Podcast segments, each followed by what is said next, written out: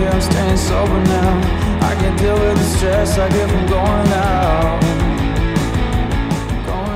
Fala galera, tá começando mais um podcast Papo Raiz. Meu nome é Yuri Melo e esse é um episódio especial, mais uma daquelas edições especiais onde nós aqui, os organizadores do, do podcast, a gente bate um papo profundo sobre alguns temas muito importantes. Lembrando, né, nós aqui somos gestores de empresa, a gente tem nossos negócios, a gente tem nossas equipes, a gente já está aí há... Pô, quanto tempo você já, Gui, você já tem negócio?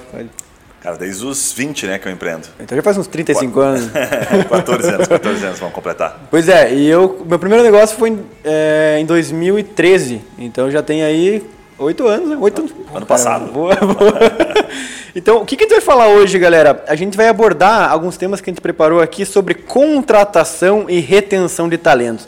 Com certeza, se você ficar até o final desse episódio, você vai ter insights práticos de como você contratar melhor, como você contratar pessoas que mais vão entregar para o teu time, para teu negócio, vão acelerar teu crescimento e também como reter essas pessoas que são importantes, como identificar talentos, como realmente você valorizar as pessoas certas, como criar indicadores para conseguir deixar essas pessoas mais engajadas com o seu negócio. Então fica até o final do episódio que com certeza você vai sair com insights práticos. Gui, vamos direto para o assunto? Bora, bora, vamos que interessa. Cara, acho que a gente tem duas partes aqui. Vamos falar primeiramente de contratação, ideias, boas práticas, técnicas, a, forma como a gente já fez, como a gente já errou. E a segunda parte, retenção. Então, programas de, de talentos, a parte de, de treinamento, a parte toda de, de dia a dia, talvez, da, da gestão da empresa. Então, vou passar a bola para você diretão. Vamos fazer esse bate-papo é, bem também aberto. Né? Tem bastante tema importante aqui, mas pode ser bem aberto. O que, que você vê de primeiras dicas ou primeiros erros, talvez, que, a gente, que você já tenha visto sobre contratação? assim Como é que é o procedimento que você faz hoje dentro da TreeMind, por exemplo, de contratação? Tá, legal. Cara, assim, para dar um contexto, né? Os erros principais. Acho que o erro master seria depois que o cara tá dentro e começa a fazer cagada, ou não dá certo aquela vaga, já aconteceu vários assim na Turmind, né? O cara entrou e depois de duas semanas, isso é bem comum, puta merda, descobri que o cara, sei lá, o cara era indisciplinado, o cara não era, não entregava bem aquele serviço e tal. E aí eu, eu vi uma vez, eu não lembro quem foi, assim, se foi algum livro que a gente estava lendo, que ele dizia o seguinte, falou, cara, o erro, é, geralmente, em 80% ele dava um número, está no processo de contratação. Você contratou errado. Na verdade, aquela pessoa sempre foi assim, você que não sabia, então a culpa não é dela. Você que não conseguiu não é descobrir é um na hora certa. É, você que não soube fazer o processo correto. E aí aquilo, puta, quando eu li aquilo aquela vez, eu falei, caramba, faz muito sentido. E aí, bom, você olha e faz um paralelo, você que está ouvindo aí, como é que você tem contratado? Você está contratando ali, sei lá, jogando moeda para cima, dizendo é esse aqui? Ou você está fazendo um teste, né? Você está contratando muito emocional, você deixa para a última hora. Como você contrata, né? É. Isso me lembra um, um sócio também falando que ele dizia assim, cara, para contratar, a gente é muito meticuloso, faz muita pergunta, muito, sabe, cara, de maneira muito, muito paciente. E para demitir, a gente, cara, é um vulcão, é rápido, não é um vulcão, né? E- enfim, mas sabe que o normal é o uma contrário, né? Normalmente as empresas, eu falo até no meu segmento de varejo, né? A gente fala que a contratação tem o teste cardíaco, tá ligado? Tipo assim, Sim. chega um cara pra entrevista, assim, você vê, cara, o coração tá batendo, você tá respirando, beleza, pode vir trabalhar. então, assim, eh, normalmente se contrata muito rápido e demora-se pra demitir. Ou seja, o cara tá lá trabalhando, pisou na bola duas, três vezes, você sabe que tem que mandar o cara embora, mas você posterga essa decisão, você, puta, mas vou contratar outro, mas o custo de rescisão, puta, então você demora. E o que está falando, e eu concordo plenamente, é que você tem que demorar para contratar e demitir rápido, né? Até processo de contratação, para quem é varejista, tem loja, tem restaurante, tem negócios em shopping center, é algo que não tá no dia a dia da pessoa. Sim. Sabe? Tem um processo ali muito simples normalmente. Empreendedor de pequeno porte, né? De pequeno médio. Em geral, porte, né? Às vezes o cara não tem um RH, né? Nem sabe como é que faz o RH de uma empresa. É, um, um- um- fazer realmente um processo de contratação, né? Fazer uma, toda uma, um, um funil de contratação. Porque, por exemplo, você faz uma coisa que eu acho bem interessante na Trimind, que é a parte de desafio, né? É você colocar para a pessoa, beleza, você tá, já passou aqui nos requisitos básicos, colocou lá as características da vaga, a pessoa tem o requisito básico para a vaga, aquilo que é obrigatório. Logo após, desafio, para ver se você tem capacidade técnica, Esse é um correto? ponto legal. Cara, eu não contrato ninguém sem antes fazer um teste. E dependendo da- do que ele vai fazer a vaga, eu associo o teste à vaga. Assim. Então eu falo, cara, esse cara aqui, por exemplo, é, vai precisar produzir texto, certo? Ele vai ter que escrever. Cara, teste de gramática, velho. Manda um textinho pro cara, pede pro cara fazer um textinho simples, você vai pegar muita coisa já, sabe? Errinhos básicos. E aí a minha dica, minha dica, minha opinião. O cara que tem uma gramática, eu já passei por isso, já contratei, eu acho que pelo menos uns quatro. O cara não tem uma gramática legal, sabe? Infelizmente faltou algumas, algumas aulas, enfim, deu uma gazeada naquelas aulas de português, que a professora era chata. Velho, esse cara, você não ensina o cara a escrever, irmão. Você não ensina o cara a escrever. Pior que é cara longo Concordância, assim, eu, a minha opinião, é tá um pouco polêmica isso, eu não contrato o cara, tá? Então é. se o cara vai produzir texto, cara, eu tô fora. Ele tem que escrever, tem que falar com o cliente, tô fora. Segundo ponto relacionado a isso, só tem três dicas que é bem importante esse ponto. O segundo é o seguinte: geralmente quando o cara não escreve bem, tem um outro problema associado. Qual que é o problema? Ele não fala bem. Entendeu? Ele tem problema para falar. Às vezes. A raiz é a mesma, Existe, A raiz geralmente é a mesma, tá?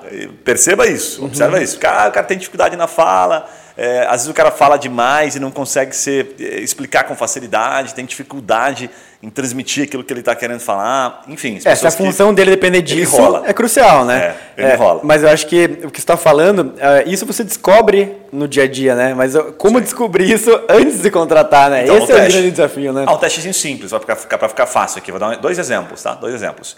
A gente está contratando uma pessoa aqui para o podcast, Papo Raiz, que inclusive que você está ouvindo, tá?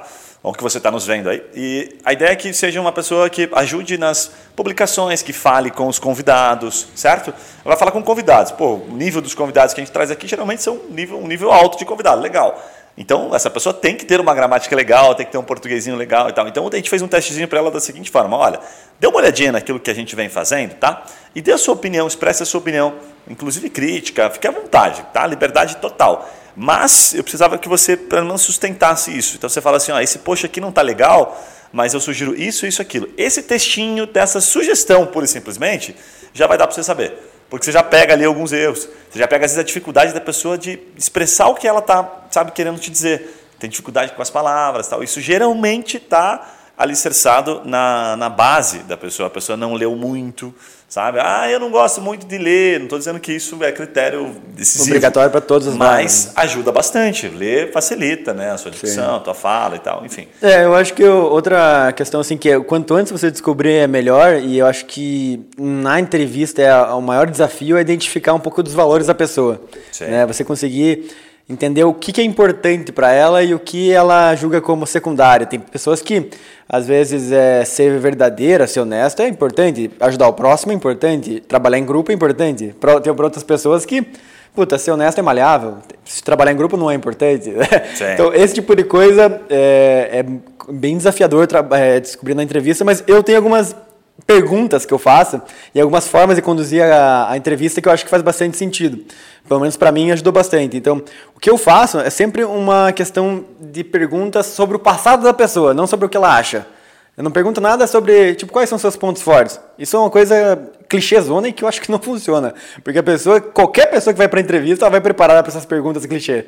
Ah, quais são seus pontos fortes? Quais são seus pontos mais fracos? Onde você tem a melhorar? Esse tipo de coisa não funciona. Então, o que, que para mim faz bastante sentido? Perguntar sobre o passado da pessoa. Cara, você faz, que tipo de esporte você fazia na sua infância? Que tipo de, qual desses esportes você continuou fazendo? Você participa de algum projeto social?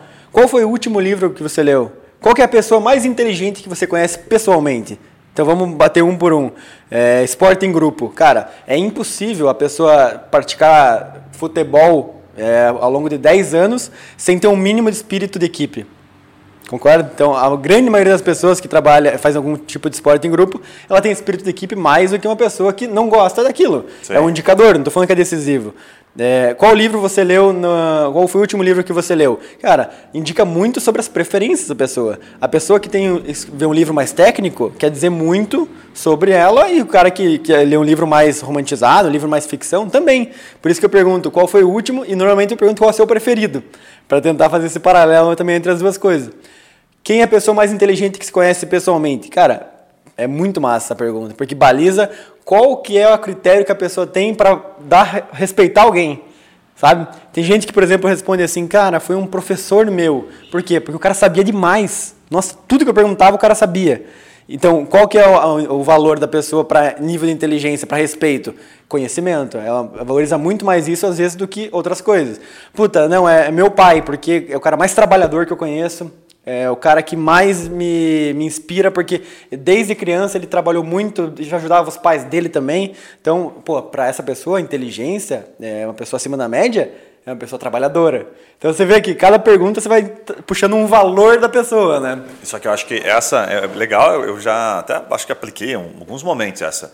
Pra- Eu tenho mais dificuldade de fazer dessa forma, porque você já, já estudou bastante, você consegue entender a partir daquela resposta, hum, o que, que isso está querendo dizer. Tanto que você explicou aqui algumas eu já nem sabia. Já, puta, não, não tinha essa visão. Acho mais complexo. Acho que funciona para algumas vagas, então dependendo né, do, do do, do- de ramo, do ramo que você empreende, você que está nos ouvindo, vai funcionar super bem. Eu já vou numa linha que é um pouco mais fácil para mim. Então, talvez eu tenha menos conhecimento no processo de contratação. Então, o que, que eu faço? Eu pergunto para o cara assim: eu faço a pergunta clichê: quais são os seus pontos fortes? Ah, meu ponto forte é marketing digital. Puxa, que legal, cara. Que curso que você fez? Você ah, fundo. fiz isso aqui, beleza. Agora eu quero ver se esse cara é bom. E aí eu vou perguntar para ele: então, me, me explica um pouquinho, conceitua para mim aqui inbound marketing, por exemplo. Como é que funciona? Como é que funciona o impulsionamento? Como é que funciona para a pessoa gerar um negócio?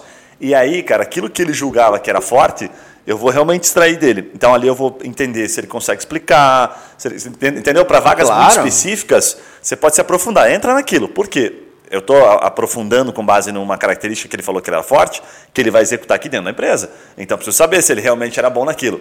Eu já peguei muito mentiroso nessas situações assim, fazendo isso. Que eu vi que o cara não entendia nada. Tem uma história muito legal, cara, que eu trabalhei com vinho muitos anos.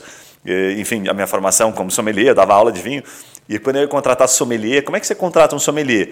Você pergunta para o cara, certo, algumas coisas sobre, né, sobre vinho, sobre mercado, quanto ele sabe sobre alguns países, mas não tem como contratar um sommelier bem contratadinho sem fazer uma degustação. Pois é, o, te é o teste, O que, né? que eu fazia? Olha a sacanagem.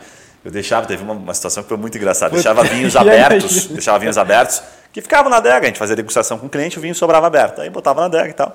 Aí numa dessas degustações, a menina era, numa dessas entrevistas, ela era sommelier e também era psicólogo, né? Que aí eu vou abrir um parênteses, psicólogo, tome cuidado, porque ele vira uma entrevista, ele começa a fazer pergunta para você. É, ele vira uma conversa bons. gostosa, É, né? e aí o cara, você contrata o cara, Você você, tá nem sabe que o cara tá era bom. conversa, né? Você lembra que o cara era bom e tal, você não consegue nem saber depois que o cara Virou amigo da bom. pessoa, contratou, mas não sabia que ela Cara, eu faz. sei que era muito boa. Eu falei, olha, você é muito boa, você tá me enrolando aqui, vamos degustar um vinho.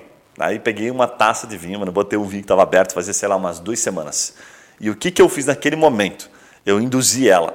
Induzi de sacanagem mesmo, assim, né? Eu não queria, obviamente, tinha um, tinha um, uma, um, um quê por trás positivo, que era assim, caramba, esse vinho tá muito bacana, eu gostei. Eu gosto desse vinho, acho que ele tá equilibrado e tal. Foi proposital, para que eu entendesse é, o comportamento dela, como é que ela reage diante daquilo, isso sabe? aí, cara, é muito difícil. Entendeu? O que, que ela Sei. fez, mano? Nossa, tá maravilhoso. Concordou? Tava horrível, mano. É. Tava horrível. Só que eu fiz isso algumas vezes e para mim funcionava, é, era muito bom, porque eu gostava, eu queria que a pessoa realmente tivesse a opinião dela sobre aquilo, porque o vinho tava estragado, entendeu? Ele tava ruim. É, mas a Então, pessoa tem que ter muita... Muita segurança, né? Muita segurança, autoconfiança e também ela tem que... Muitas vezes, assim, ela, ela tem que ter a- pensamento rápido, sabe? Porque só achar que ela tem que te convencer de alguma coisa, se você dá esse, esse tom, aí é, é, você também extrai menos a pessoa. Mas sabe por que, que para nós era bom? Por Não. causa do perfil do cliente. O cara tem que levar isso em consideração. Quem que era meu cliente? Tomador de vinho que gasta bastante. O cara que gasta bastante em vinho, ele tem segurança, entendeu? Geralmente está associado a grana e tal. Ele tem um perfil que, cara, não é qualquer um que vai convencer ele a comprar um vinho caro. Então, essa pessoa que eu tinha que contratar, ela tinha que ter uma segurança na fala, dizer, ó, cara, esse vinho aqui não é bom por este motivo ganha o cara que é um comprador de vinho, um puta tomador de vinho, entendeu? Porque, pô, que segurança o cara tem para me falar. Agora, qualquer coisa que você serve, o cara fala, ah, isso aqui é bom, isso aqui é bom, ah, isso aqui é mais ou menos.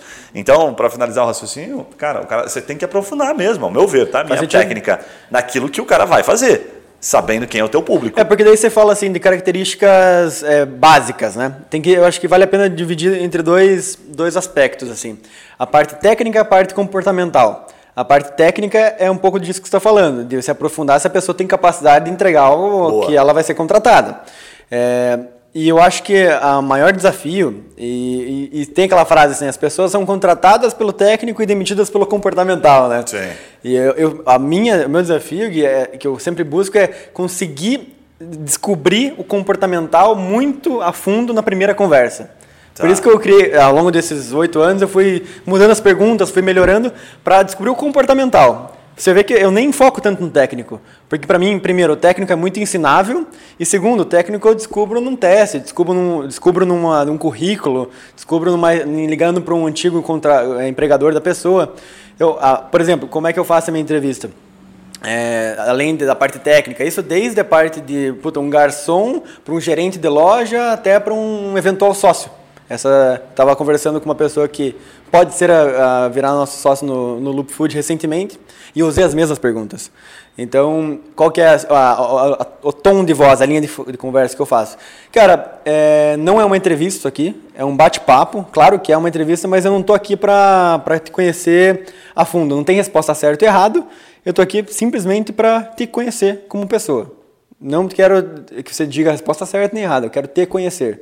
E daí, quando você vem com perguntas é, sobre o passado da pessoa, então tem tipo algumas assim que. Cara, qual foi a maior conquista que você teve no teu último ano?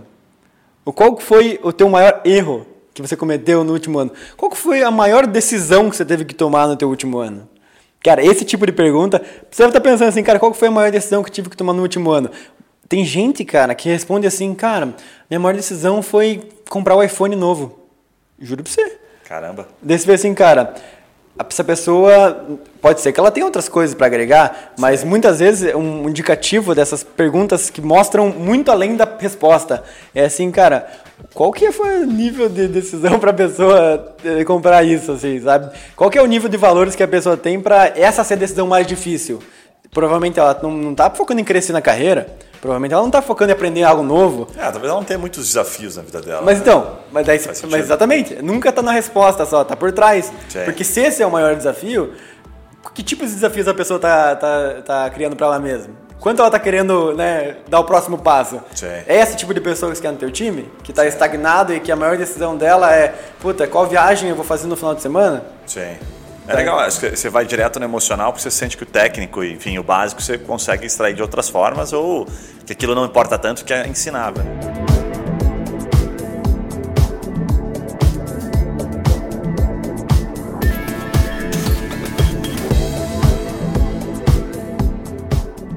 Eu já tenho uma visão, eu tento fazer um pouco dos três, assim, né? Eu tento pegar esse base pra mim, é porque eu tenho trauma, já contratei muita gente que não sabe, não sabia o português, depois eu fui descobrir, cara, Não, faz não sentido. dá às vezes, sabe? Tipo, funções, né? você que tá ouvindo aí, você sabe, tem funções que não dá, o cara vai falar com o cliente, não dá pro cara falar errado. Eu lido com um advogado, bicho, não dá pra você usar um português errado com o cara, entendeu? Não rola. Né? Então eu faço esse básico, depois eu vou no técnico. Acho que as perguntas que eu faço comportamentais, assim, para entender, geralmente estão mais, ali- mais é, alinhadas ao. Eu pergunto algumas coisas meio subjetivas, mas eu tenho dificuldade de entender pela resposta, tentar mensurar pela resposta. Mas eu faço muita pergunta do momento. Isso para mim faz toda a diferença, tá? Cara, que momento que você tá? Como é que tá o seu momento de vida?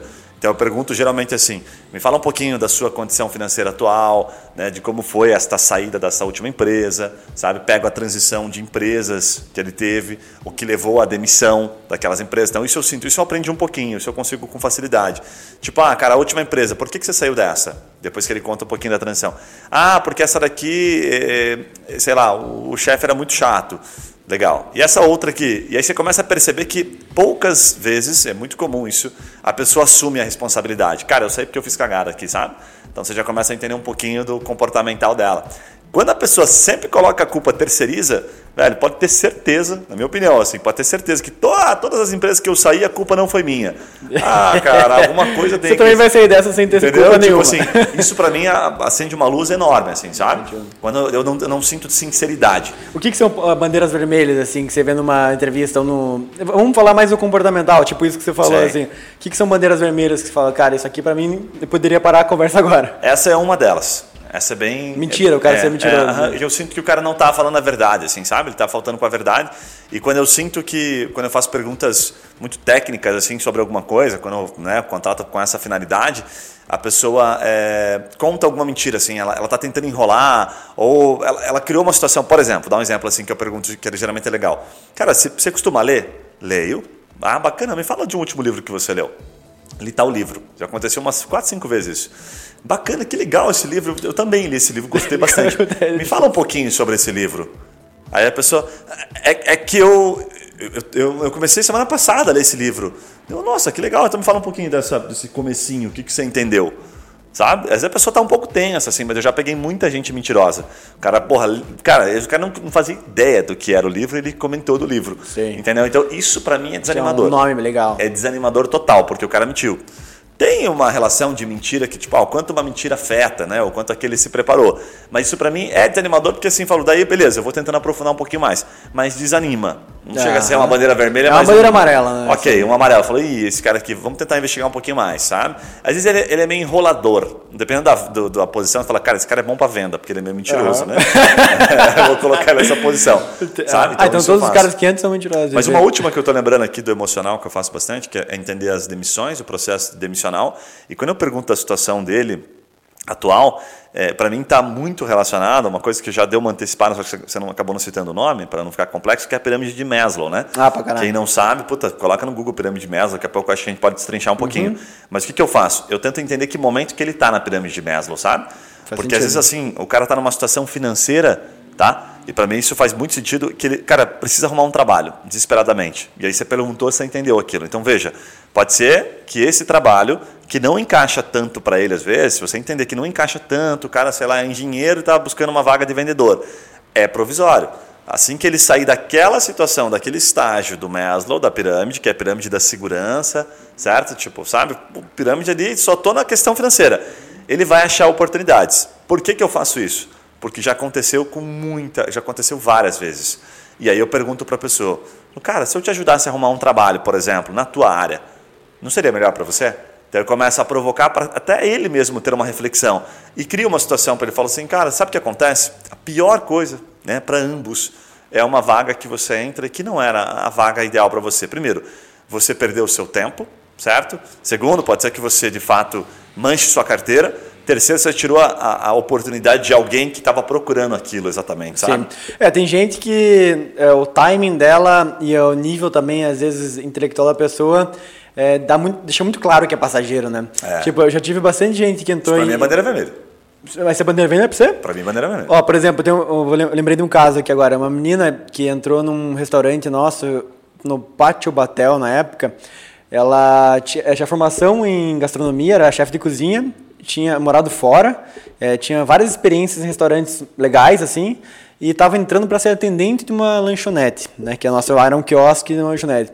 Daí eu falei, mas por que, que você quer isso? E ela foi muito sincera. Ela falou assim: hoje eu preciso de emprego. Eu preciso do dinheiro. Eu não tenho outro emprego, eu não tenho oportunidade, não achei nenhum lugar para me contratar. O que você me oferecer, eu vou pegar. E para mim foi muito claro assim. Eu falei: ó, você vai entrar, você vai fazer isso, isso, isso. Eu sei que você vai ajudar pra caramba, porque a pessoa, primeiro, bateu comigo os valores. Se não tivesse batido valores, nem teria entrado nesse, tempo, nesse, nesse tema. Mas bateu os valores. Mas por causa do nível de intelectualidade, experiência da pessoa, a gente sabe que é passageiro. E eu falei, você vai entrar, mas você tem prazo de validade aqui, você sabe, né? No máximo seis meses.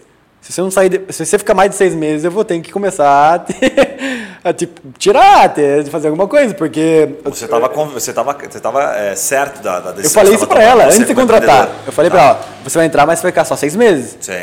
Ela, não, imagina, não, eu quero entrar pra ficar, que é o papo que todo mundo traz, Sim, né? claro, claro. Eu falei, não, você não vai ficar mais de seis meses. A não ser que eu abra um outro restaurante e eu perceba que você tem a capacidade de Sim. ser gerente. Porque aonde você vai entrar na posição, Aí é retenção, né? Daqui a pouco a gente vai falar sobre isso. sim, Pode ser que seja uma mas na contratação tem, Sim. tem que ter esse discernimento também. Essa clareza, né? É. É. Mas pra mim, o que é uma bandeira vermelha é eu não ter um fit cultural com a pessoa.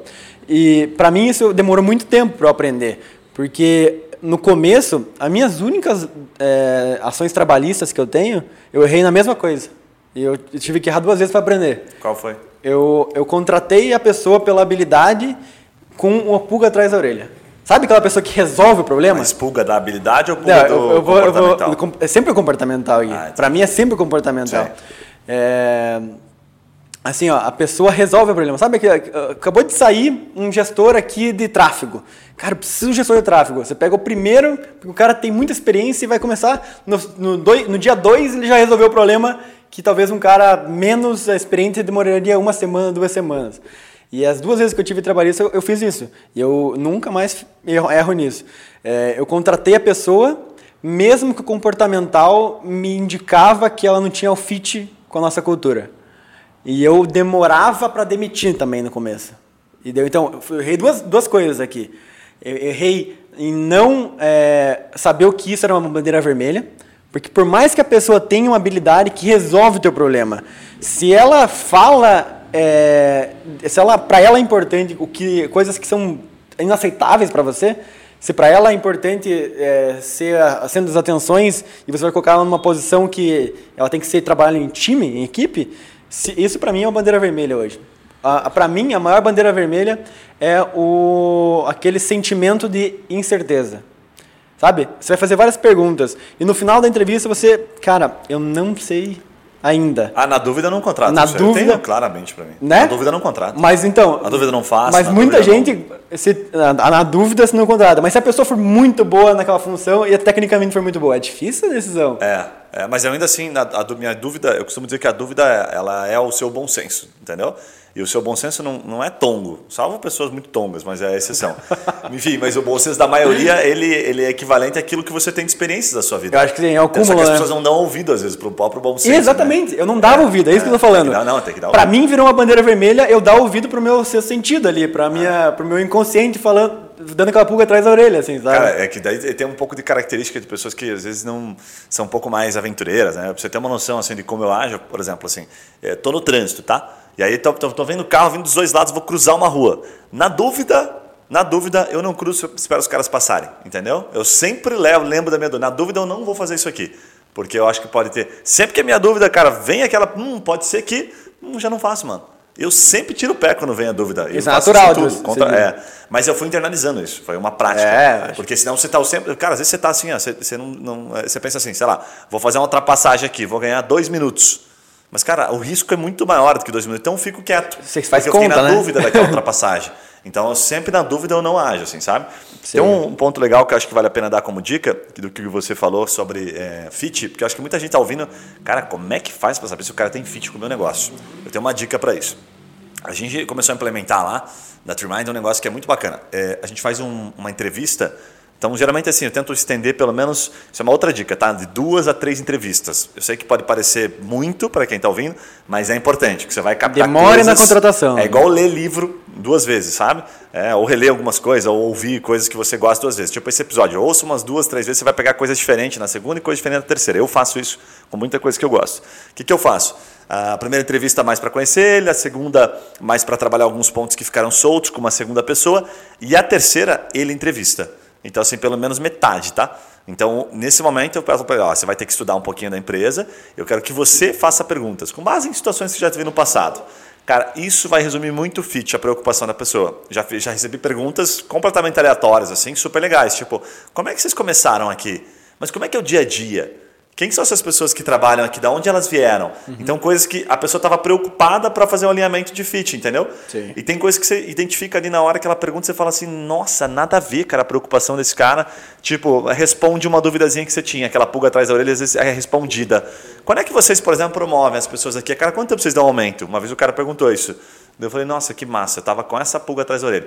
Porque ele já tinha me deixado claro que ele estava mais entrando Ah. pela grana, então as coisas fecharam, entendeu? Sim. A pessoa não consegue, para finalizar o raciocínio, ela não consegue te enrolar por muito tempo. Por isso que você tem que fazer três reuniões, pelo menos, recomendo, para você poder contratar. E com pessoas alternadas, para ter opiniões distintas, é o ideal. Isso é bem legal. Esse é um processo que funciona realmente, até porque a pessoa se coloca na, em evidência ali, ela precisa performar, né? Ela não tá vindo preparada, ela tá tendo que improvisar. E improvisação é quem ela é realmente, né? Sim. Até isso me lembrou de um, de um caso aqui na, na Nex, na nossa trading, a gente estava contratando uma, uma menina que ia fazer a parte é, administrativa, mas ela também ia fazer muita interlocução com o fornecedor. Então ela ia ter que conversar, ela tinha que ter um senso crítico muito aguçado. É, qual que foi o, o- teste que eu fiz com ela? Fiz entrevista e tal, valores, fit cultural, isso para mim é inegável, é a primeira coisa que eu faço, sem isso eu nem faço o resto. É, e daí eu fui para um desafio, ela veio aqui no escritório, minto. Primeiro ela fez um desafio da função, que era bem específico, técnico, e depois eu fiquei com uma pulga atrás da orelha sobre senso crítico, sobre a, a facilidade dela eh, de eh, interpretar outras opiniões e tomar, tomar, decisão. O que eu fiz? Ela veio aqui, falei, eh, qual que é a... Me fala uma coisa que você adora fazer, que você acha que é importante o mundo inteiro saber, que assim, que todo mundo deveria fazer. Ela falou, Puta, eu adoro ler. Eu gosto muito de ler pra mim, acho que é importante todo mundo saber ler. Eu falei, ótimo, muito legal. Então, assim, ó, você tem eh, 30 minutos, você vai me escrever um artigo é o máximo que você conseguir escrever, mas no mínimo uma página inteira, né? Sobre é, por que as pessoas deveriam parar de ler. Por que, que leitura. Cara, você vai no, no fundo, né? Mas é que eu tava com a pulga atrás da orelha. Eu queria descobrir antes. Eu falei, Sim. eu quero que você me explique e me convença. Já era uma segunda conversa, então. Era a terceira já. Ah, a terceira, então tá. Aí cabe. Aí cabe. Reunião, é, entrevista, desafio e essa conversa daí. Entendi. Legal, eu falei, legal, legal. E assim que ela me trouxe o papel, demorou meia hora literalmente, eu contratei ela na hora. Porque eu li aquilo e falei, cara, bom, ela conseguiu criar argumentos contundentes, sem pesquisa, de uma coisa que ela acredita piamente contra isso, no caso, né? Entendi. Senso crítico pra caralho. Entendi, massa, massa, massa. É que você vai bem no fundo mesmo na parada, né? Sim, mas Top, pra mim top. fazia sentido naquele momento ali. Ó, então o processo que você acaba fazendo também é esse, né? Você faz a entrevista inicial, já descarta aquilo que não for bacana. O segundo, você faz um teste com base naquilo que você vai, né? A pessoa vai exercer, ou teste básico, feijão com arroz. Já fiz teste de matemática. Cara, perguntas é imp- impressionante. né? Matemática é o que eu, É, um dos que eu mais gosto. Só que eu não faço muito mais porque a pessoa acaba não usando tanto aquilo no dia a dia, pelo menos as funções que, que eu tenho lá na Trimind. Mas, por exemplo, é, eu ia contratar vendedor de loja, sabe? Cara, um teste simplesinho que eu perguntava. Cara, quanto que é 5 vezes 13? Exemplo, fazia múltiplo, fazia menos, somar. E o que mais pega as pessoas? Percentual, que é o que o cara mais usa na hora da venda. Então eu perguntava assim, quanto que é 5% de 100? Não, uma galera não sabe. Quanto que é 10% de 138,50? Nossa, isso é difícil para muita gente, porque o cara não, não lembra quebrado. da lógica de pegar e só tirar tirar, o, sabe? Só tirar a casinha. Então ele fica ali. E o que eu queria não era a resposta exata, eu queria o raciocínio. A resposta da pessoa, sempre por trás disso, tem uma coisa muito mais valiosa, que é perguntar: como é que você fez esse cálculo? Como é que você chega neste cálculo aqui? Aí você vai entendendo, fala: hum, esse cara aqui, muita gente eu vi que matemática era assim, mas É. horrível. E aí, se o cara ia trabalhar com venda na hora, tinha que dar desconto. Por isso que eu via, eu já vi vendedor dando desconto assim, não, não, vou te dar 10%. Eu dizia, cara, você faz ideia da diferença, do impacto, né, do resultado final de, uma- de um desconto de 10%? Quando o cara pediu desconto, você podia dar 30 centavos de desconto, arredondar? O cara fala, não, ó, sabe aquele vendedor que você é bonzinho? Você fala, me dá um desconto. Você esperava, sei lá, o cara desse um real de desconto, ele deu 10 pila. Falei, Nossa, esse vendedor é uma mãe. Né? Porque o cara não faz ideia Cara, não né, do nem- impacto daquilo. Cara, não, perfeito, já que você Entendeu? Ele não faz ideia. Erro na contratação, ao meu ver, e também do treinamento. Né? É. São esses dois erros. Cara, tem uma pergunta que eu é, sempre trago, assim, normalmente, né? Diria que 80% dos casos eu faço. Só aqueles que eu já descartei antes, tá? Aqueles que você sabe, assim, que, ah, pa- passou com a bandeira vermelha na conversa, eu nem chego nessa pergunta. Mas os que chegam, não é uma pergunta, na verdade, é uma, é uma interlocução que você faz. Você perguntou tudo pra pessoa. Você já passou a parte comportamental, você validou se tem uma pessoa que tem potencial. Cara, é, eu no final sempre olho pra ela e falo assim, é, Gui, eu não acho que você tem o fit pra essa vaga. Tô, tô pensativo se você tem fit pra essa vaga. Botar ela na parede, então, uma pressãozinha. Eu falo isso e não e não e, deixo- e daí assim, quem falar primeiro, Sim. é, né? Tipo assim, eu falo isso e fico olhando. Dois, três. Tem três tipos de reações. Ou a pessoa argumenta é, o porquê ela deveria, ou ela não Chora. fala nada, Sai correndo. né? Ou ela não fala nada, ou ela concorda, cara. Hum, Tem essa pessoa que concorda, mano. interessante. Então, assim, é, esses seis tipos. Ou a pessoa não fala nada, ela. Porque eu não falei nada, né? Só comentei, não perguntei nada. Então, tem gente que só fa- diz muito sobre a pessoa. A pessoa que concorda, cara, diz muito sobre a pessoa. E a pessoa que argumenta também. Eu sempre busco as pessoas que minimamente questionam. Tá, mas qual, qual que é o ponto exatamente que eu não, não, não tenho fit? Me conta um pouco mais. E às vezes eu tô convencido que aquela pessoa é a pessoa certa. Mas eu pergunto, eu coloco isso para ver se realmente a pessoa quer aquilo e se realmente ela ela viu que ela tem ela se vê trabalhando ali, sabe? Porque esse momento, é, não sei se a gente já falou, acho que já sobre aquela pr- prática que o Tony Xê tinha na nas Apos, lembra? Durante o Sim. processo de contratação, o Tony Xê, fundador das Apos, uma das empresas mais renomadas aí de tecnologia, é, era um e-commerce de, de sapato e hoje é bem maior, foi comprado pelo pelo eBay, né? Ou pela Amazon? Pela Amazon, acho. Pela Amazon? Pela Amazon. Pela Amazon. Acho que é pela Amazon. E ele falava assim, no livro é, da, da história dele lá, que ele fazia o processo de contratação e nas fases finais ele falava, olha, agora é o momento que eu vou oferecer mil dólares para qualquer um que desistir. Ah, sim. Agora é o momento que eu vou te oferecer mil dólares. Se você desistir agora, você ganha mil dólares, pode sair pela porta já. Foi algum livro que a gente viu essa prática. É, no livro do Tony Shea mesmo. Eu, eu não lembro o Ah, nome tem agora. outro livro, tem outros livros que eu já vi também. Mas não lembro qual é. Mas é que a gente leu, agora lembrando, a gente leu o livro deles no, no Clube ah, do Livro pode ser vez. então, pode ser. E, e eu achava muito interessante, assim, porque pra mim essa pergunta tem o mesmo fim, assim, é entender realmente o quanto a pessoa quer e quanto ela se vê ali. Sim. Porque ela, se ela quer um pouquinho só, ela vai ficar quieta. Se ela não se vê ali, ela concorda.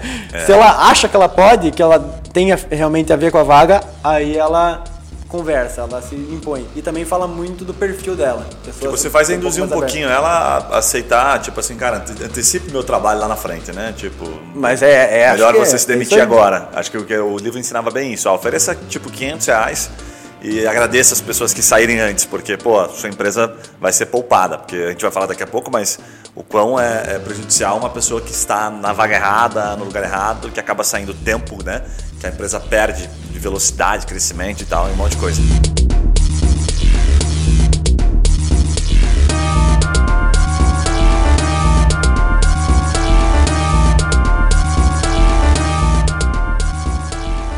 Mas tem um feijão com arroz, cara, que eu acho que vale a pena a gente falar só do processo que a gente tem feito hoje, né? Da forma como a gente tem encontrado as pessoas. Eu, por exemplo, no momento que a gente está ali, né? 20 e poucas pessoas, enfim, e a gente tem muita pessoa terceirizada, então dá quase 50 pessoas de maneira é, indiretamente, né? Totais, assim, né? Os diretos e os indiretos. Cara, o que, que eu tenho feito que eu vejo muito, muito, muito resultado? LinkedIn.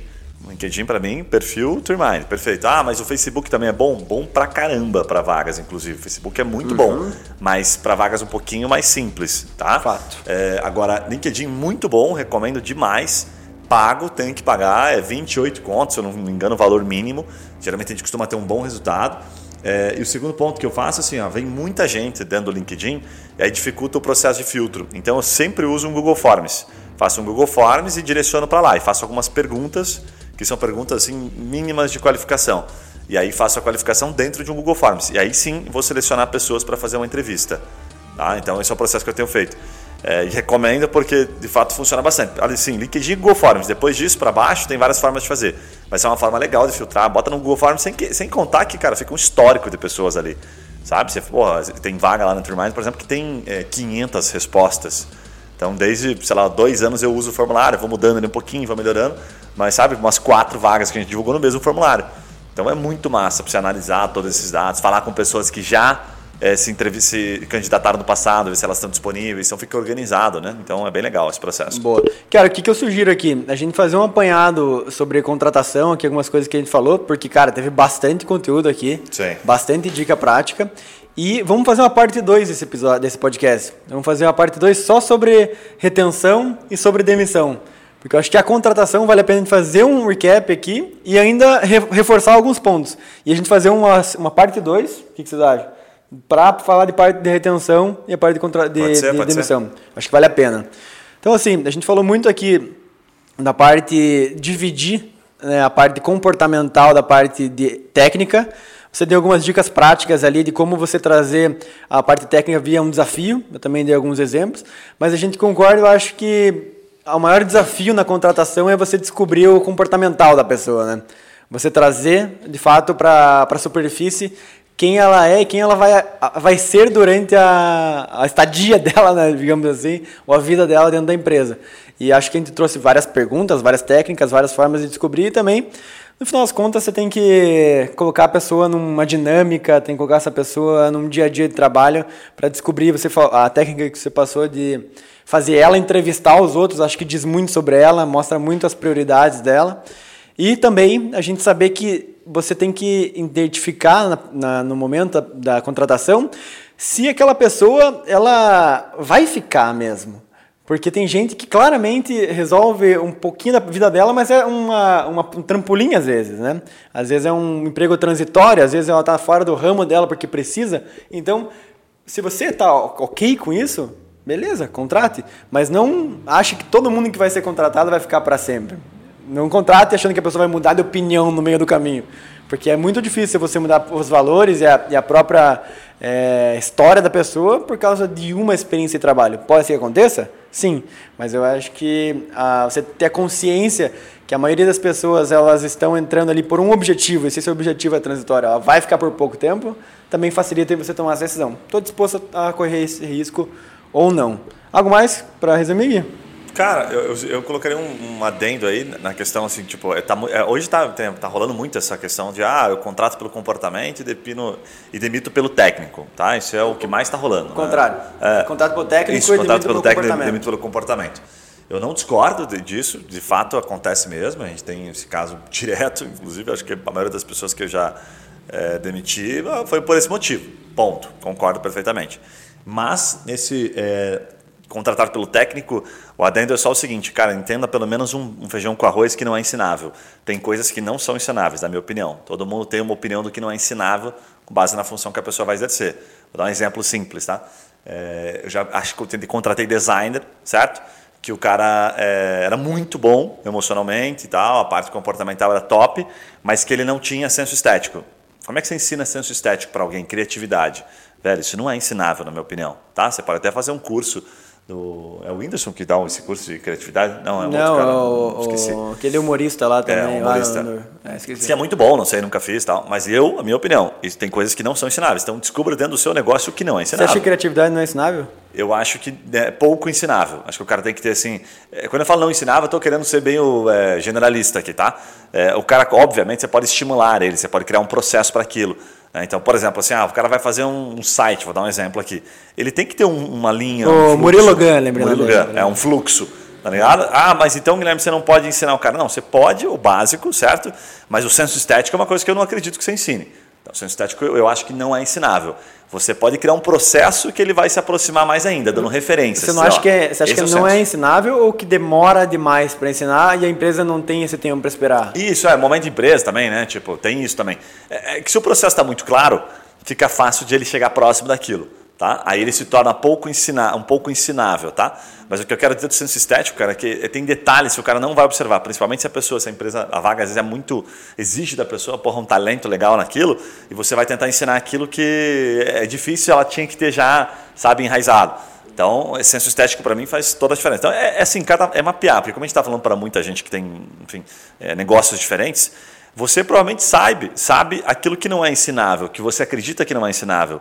Tipo português, a gente acabou de falar, pô, então tá bom, então ensina gramática para um, um funcionário. Tipo, seu. é ensinável, só que é muito complexo e não é a função da empresa ensinar isso, isso, muitas vezes, né? né? Você quer um cara pronto, você não quer um estagiário. Minimamente pronto. Isso, minimamente pronto. E, então, é definir o que é minimamente, tipo, quero que eu não vou ensinar. Quero, sabe o que eu lembrei agora? Agora de manhã eu estava fazendo uma mentoria lá com uma pessoa da, da Trimind e daí ela me falou de criatividade, tinha dificuldade com criatividade. E a gente começou a fazer bate-papo e, é? e a fundo. Quer falar o nome? Não, não. não? É, não, tem certeza. É, acho que estava pensando em outra pessoa. É, daí essa pessoa falou de criatividade e tal, daí a gente começou a trocar ideia e chegou à conclusão que ela tinha dificuldade com criatividade pela baixa autoestima. Bota fé? Olha, ah, fato, olha a loucura. Olha, vou tentar puxar a linha de raciocínio só para ilustrar aqui para quem está ouvindo e para quem está assistindo a gente. É, se você está num ambiente de trabalho onde você sabe que a, a, pessoa de referência, às vezes é o chefe, às vezes é um líder, às vezes é uma, até a pessoa do lado, que tem uma... Sabe aquela, sabe aquela pessoa que exerce influência? Às vezes nem tem função de líder, mas ela exerce influência.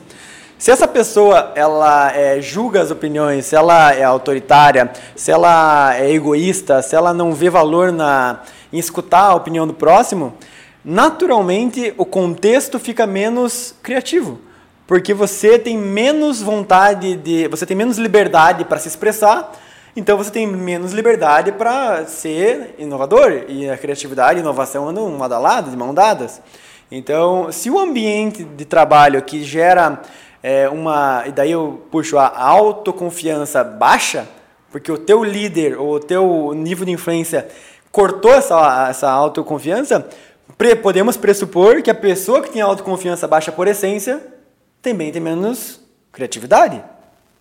Faz Sim. sentido? Faz sentido, ela se expõe menos, né? Sim, então, essa é a conclusão que a gente chegou. Sim. Quando a pessoa percebeu, caramba, então eu, sou, eu tenho menos criatividade porque eu sempre me cobro de ter a resposta perfeita. Eu me, sempre me cobro de saber o que eu estou falando. Sempre me cobro de acertar na, na, na, resposta. Porque eu tenho baixa autoestima, autoconfiança.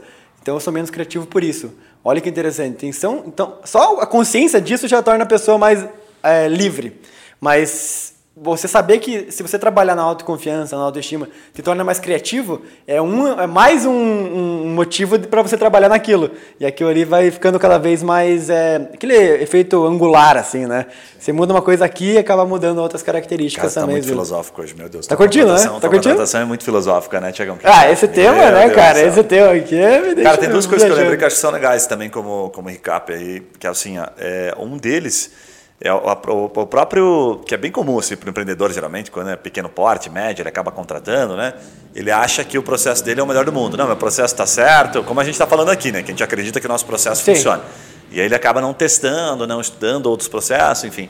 Mas uma forma de você é, ter a certeza se o teu processo está funcionando ou não é você ver o, o tamanho do seu turnover, né? Para quem não sabe, turnover é processo de, de pô, girou pessoas na minha empresa.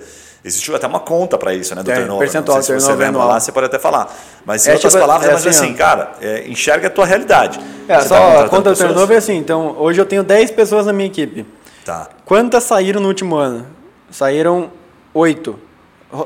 Entraram, Sei. saíram 8. Então, o teu turnover é de 80%. Tá, perfeito. Tem gente que, por exemplo, restaurante, é, uma vez eu li num livro do Starbucks que nos Estados Unidos a média de turnover é, é 120%, 130%. Caramba. Então quer dizer que num negócio que tem 10 funcionários, é normal rodarem 13 pessoas diferentes lá dentro. Pode ser que uma nunca tenha saído, não quer dizer que as Certo. 10 saíram. Pode ser que dois ali sempre ficaram. É, que mas uma amostragem 13, maior, né? mas 13 giraram. Então você vê Tá. o percentual. Então você vê quantos funcionários eu tenho hoje? Hoje eu tenho 10. Quantos saíram no último ano? Pode ser que uma posição tenha saído 5 vezes. Sim. Então saíram 5. Então o teu turnover é 50%. Mas sabe qual a parte mais legal do exercício? É colocar, é listar as pessoas que saíram, porque geralmente você não lembra delas, sabe? E listar quais eram os motivos da saída dessas pessoas que levaram. E você vai descobrir que vários têm o mesmo motivo. E aí você vai olhar para dentro do teu processo e vai dizer assim, caramba, velho, então eu não estou fazendo tão certinho. Eu estou com dificuldade de entender isso aqui, isto aqui. E aí vou trabalhar em cima daquele processo. É meio, é meio burro até falar isso, mas é, é lógico, é um princípio lógico. Você olha aquilo que você está errando para tentar não errar no processo de contratação. Então é a tua realidade. Ponto. Você olha as pessoas que você contratou e quais foram os erros que você cometeu. E é muito gostoso esse exercício que você vai descobrir algumas, é, é, algumas padronizações, tem alguns padrões que se repetem. Porque o erro está na pessoa que contrata. Geralmente não está na pessoa que é contratada, está em você que está contratando errado. Você que é o, é o tombo da história aí, tá? E aí o segundo ponto é o seguinte, cara.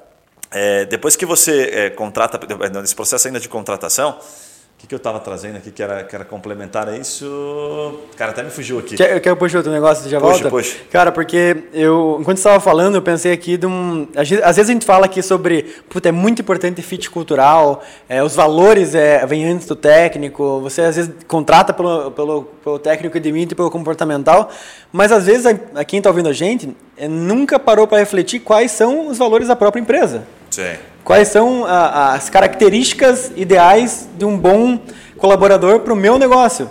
E acho que esse- isso vem antes de tudo que a gente está falando aqui, né? Sim. É o cara, cara, você tem que ir para uma entrevista sabendo o que você quer e sabendo quem você é como negócio. E você entendendo que, puta, aqui dentro da Trimind funcionam pessoas dessa, dessa forma.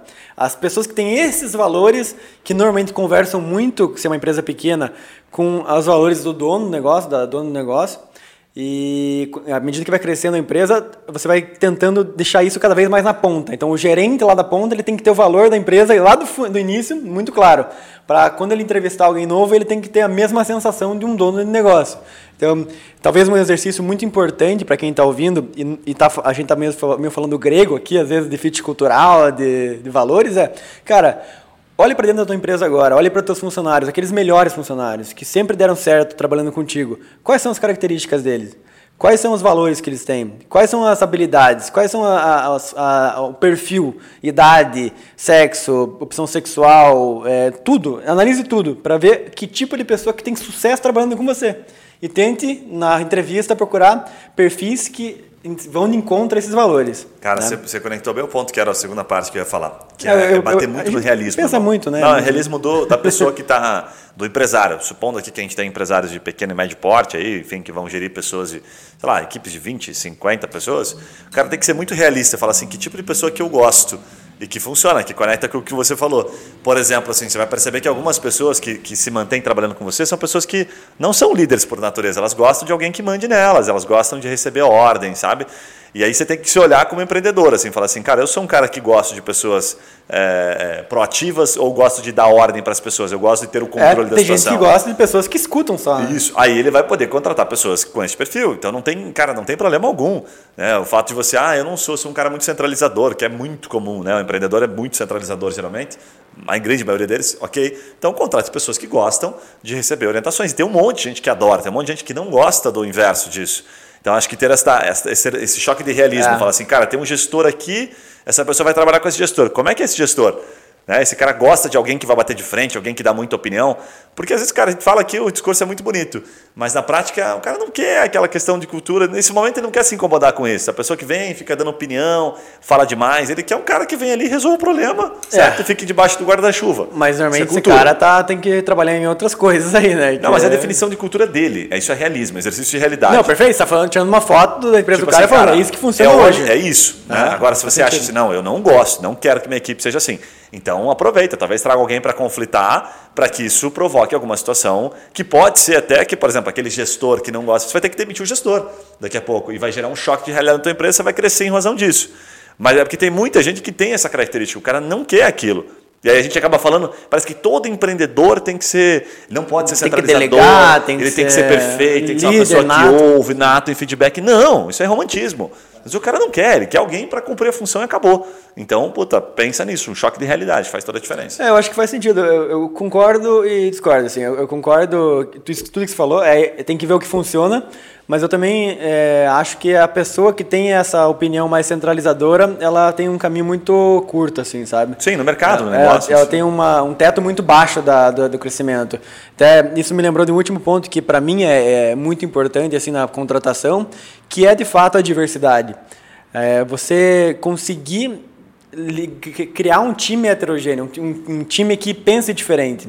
Até a Trimind tem muito isso, pessoas Sim, que pensam totalmente diferente. eu adoro. Em todos os negócios que, que eu já passei, desde lá, da, de quando a gente trabalhou com vendas, cara, era muito interessante e isso é um exercício de desapego fudido, assim, muito forte. Que é você, de fato, querer conflito produtivo, querer o conflito construtivo. As pessoas, de fato, darem opinião e chegarem a uma, uma terceira opinião. Eu e você, tem, cada um tem umas, tem uma terceira que é melhor que as nossas duas que a gente conseguiu che- chegar junto porque a gente não concorda em tudo. Porque tem empresa, é, vou, vai vir um exemplo aqui muito feio, se minha mãe estiver ouvindo isso, você, mãe, desculpa, tá?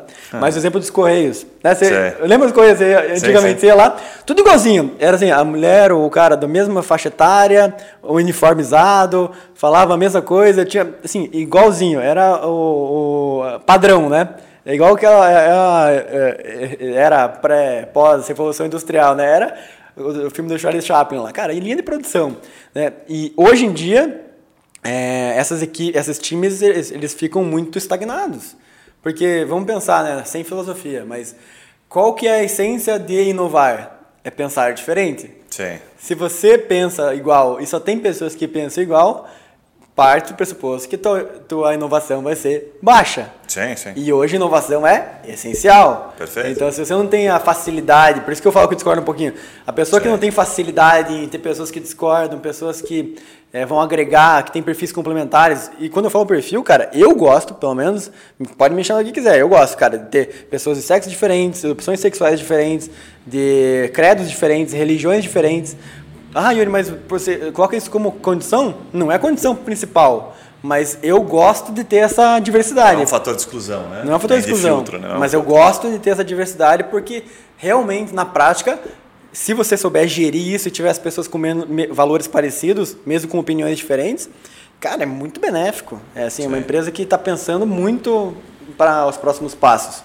Mas a pessoa tem que realmente querer. Acho que você falou tudo. A discordância, é- o meu ponto é choque de realidade, velho. Você quer isso e tudo bem se você não quiser. Tá tudo bem se você não quiser. Você quer um cara às vezes só para tapar buraco e não tá pensando em inovação. Você tá com o teu negócio, sei lá, há 20, há 20 anos ganhando dinheiro e tá cagando para inovação, não tá preocupado se o teu negócio, certo?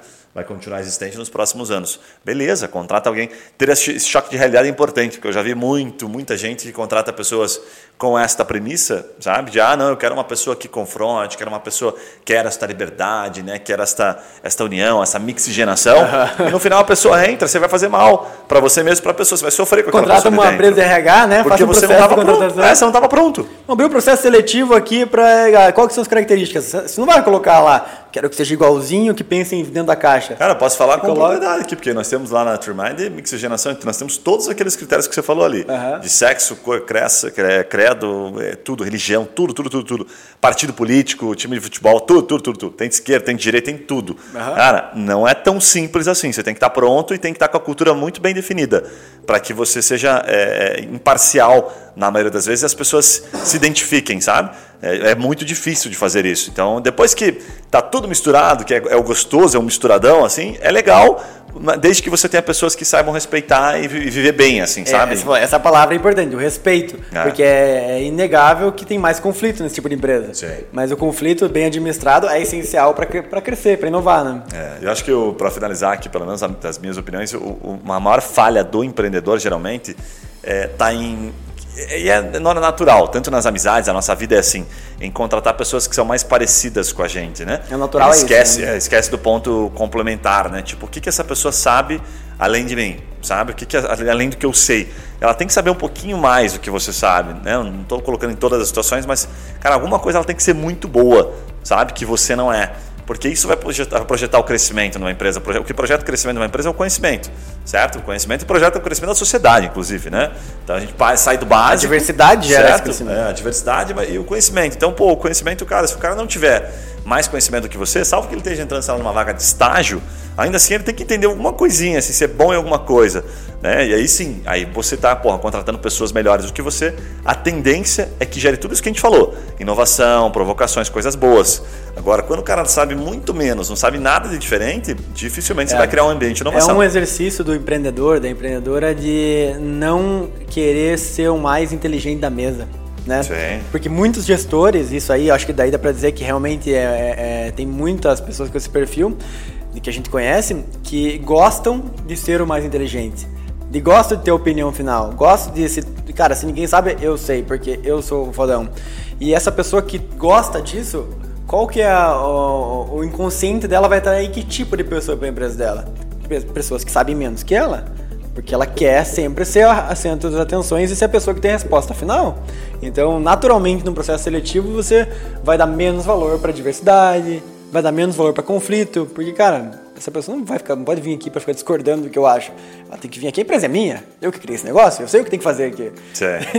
então é um exercício também de desapego ah. de falar, cara, beleza o que você sabe, mas as pessoas que você vai contratar, elas precisam discordar porque você já sabe o que você sabe. Por que, você vai pegar uma pessoa que sabe a mesma coisa que você? Sim, claro. Só confirmar suas opiniões? O que, que ela vai agregar? É, essa pessoa quer, né? Se ela quiser, beleza. Então, mas esse é o ponto. Se ela quer isso, né? ela tem que fazer esse exercício, na minha visão.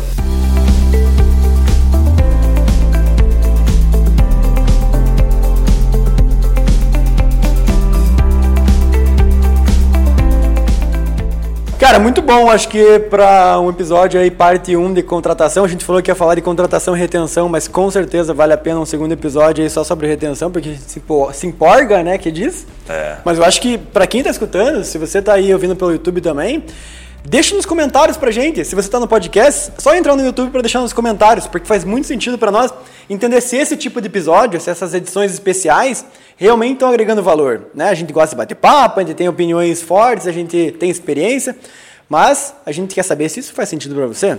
Se você realmente está conseguindo aproveitar o que a gente está falando. Então vai nos comentários. E o mais importante agora é se inscrever no canal, né, Gui? Para que tipo de pessoa tem que mandar esse episódio? Será? Quais são os recadinhos Cara, paroquiais aí? Acho que qualquer empreendedor, né, irmão, que, que realmente contrate pessoas.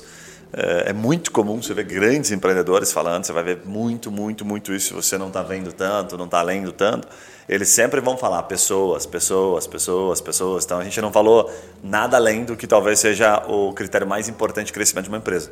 Não é só o mercado. O mercado pode querer comprar o teu produto, você pode ser ter o melhor produto do mundo, né? Mas se você não tiver pessoas para vender, para atender aqueles clientes, você vai vender uma vez só. Então, então pessoas, de fato, muita gente atrela ao principal motivo de crescimento. Cara, totalmente o principal motivo, com é. certeza. Então, é então cara, para você que está ouvindo aí, não esqueça de se inscrever no canal. A gente produz conteúdo aqui três vezes por semana. Então, sempre com conteúdo autoral, a gente realmente traz nossa opinião, traz conteúdo inovador. A gente não fica copiando esses outros podcasts que tem por aí. A gente realmente é, dá nossa opinião e traz conteúdos que a gente acredita que vai fazer sentido para você. Tá? Então, se inscreva no canal, tanto no YouTube, se você está vendo pelo YouTube, ou pelo Spotify ou outra plataforma de podcast, se você estiver ouvindo no podcast. E curta esse vídeo, curta esse, esse, episódio, vai ajudar bastante a gente a divulgar cada vez mais esse conteúdo. É isso. Um abraço. Valeu. Valeu. Até mais. Valeu.